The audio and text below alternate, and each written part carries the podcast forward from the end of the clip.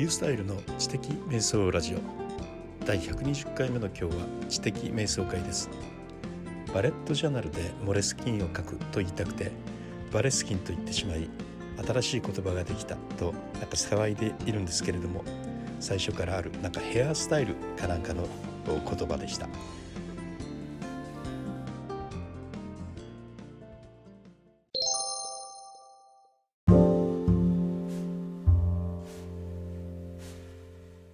またモレスキンを買ったというお話です。えバレットジャーナルをですねえっともう、えー、ずっと続けてきて今今度7冊目になるんですけれども、えー、これまでの6冊中5冊をモレスキンで書いてきているんですよね、えー、そのラージというやつでねあの書いてきています。あのハードカバーですからあのまあ、置いても使えるし、まあ、歩歩きながら手に持っても使えるというですね。その堅牢性が好きでモレスキンを使っているわけです。あの大スキンでもいいんですよね。ダイソーのね大スキンでもいいんですけど。大スキン買おうと思って行ってもないんですよ。今ね近頃ね。みんな大スキンが大好きで買うのでね。なかなかないんですよね。ですからまあちょっとしょうがないなということもあって、ま、あのモレスキンをよく僕は買っているというところですね。まああの何ですかねあのやっぱ表紙の堅牢性と、えー、まああの何ですかあの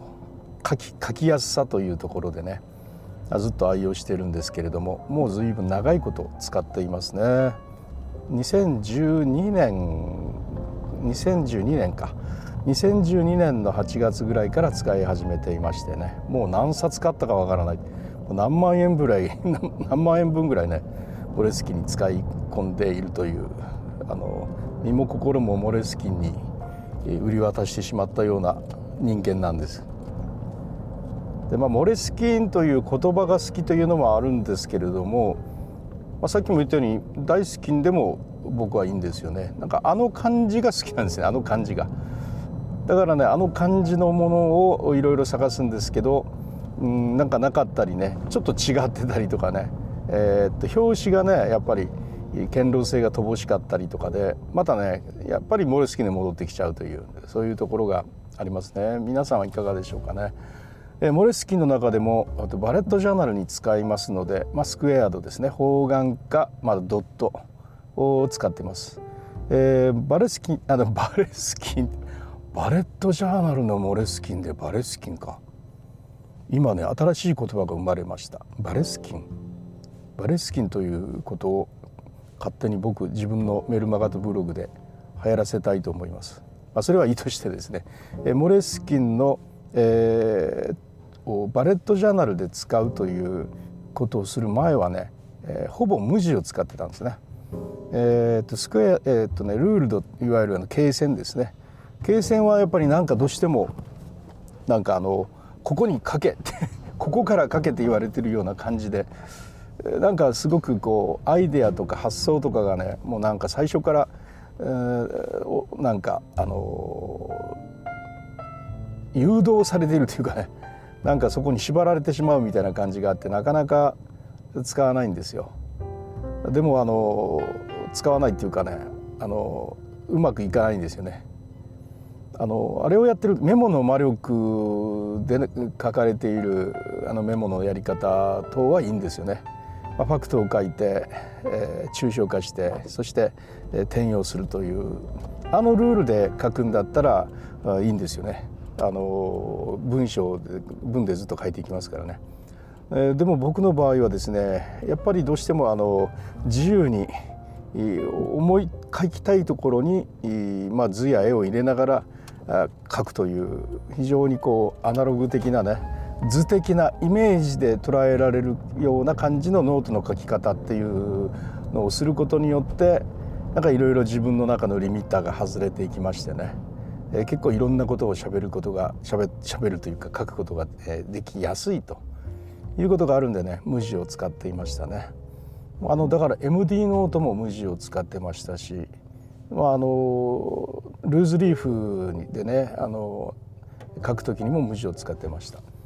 でルーズリーフなんか大きいので書く時無地使うのはねほぼあのマインドマップですね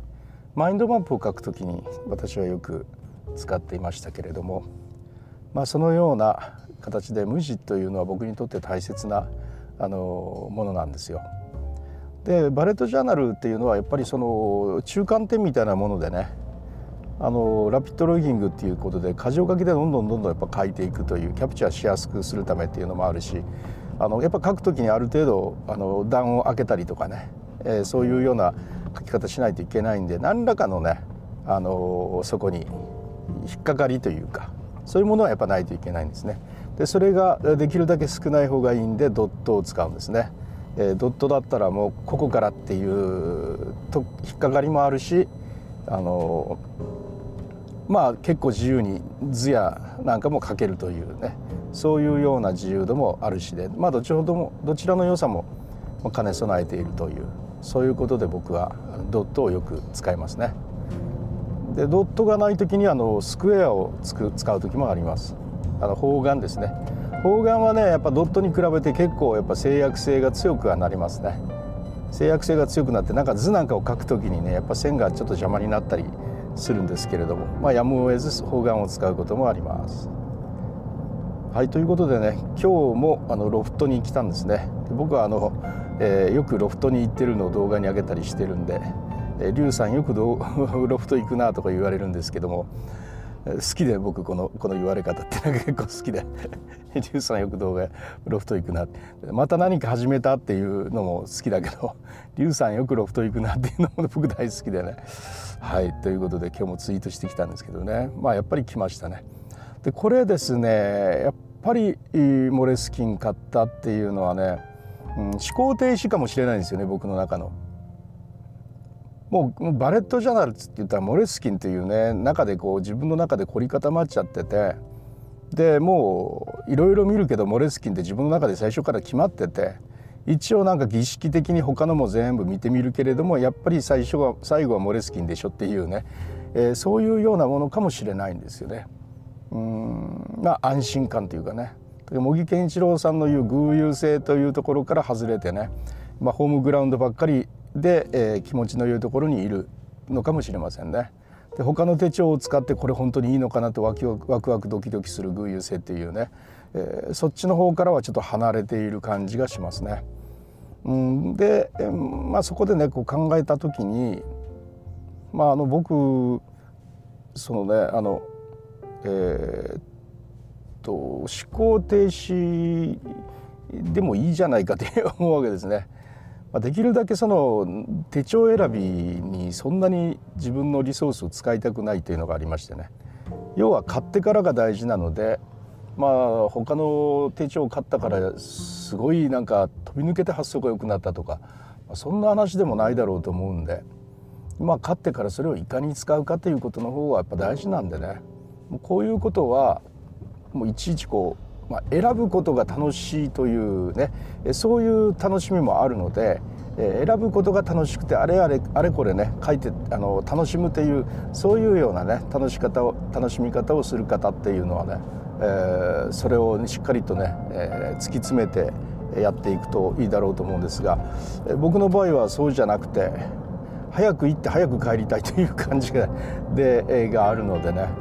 だからここの場合はもうあの思考停止でいいかなというふうなそういう気持ちがありますね。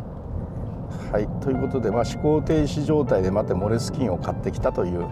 そういうようなあお話でした。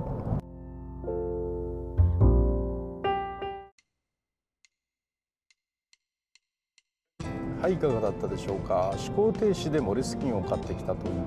また新しくバレスキンという言葉まで生まれてしまったというねえー、っと皆さんこれを聞いてる皆さんあちこちでバレスキンという言葉を広めてください。えもうあるのかなその言葉、えー、調べてみたいなと思いますけどね。あの僕結構いろいろ自分のブログで勝手に言葉作り出してて、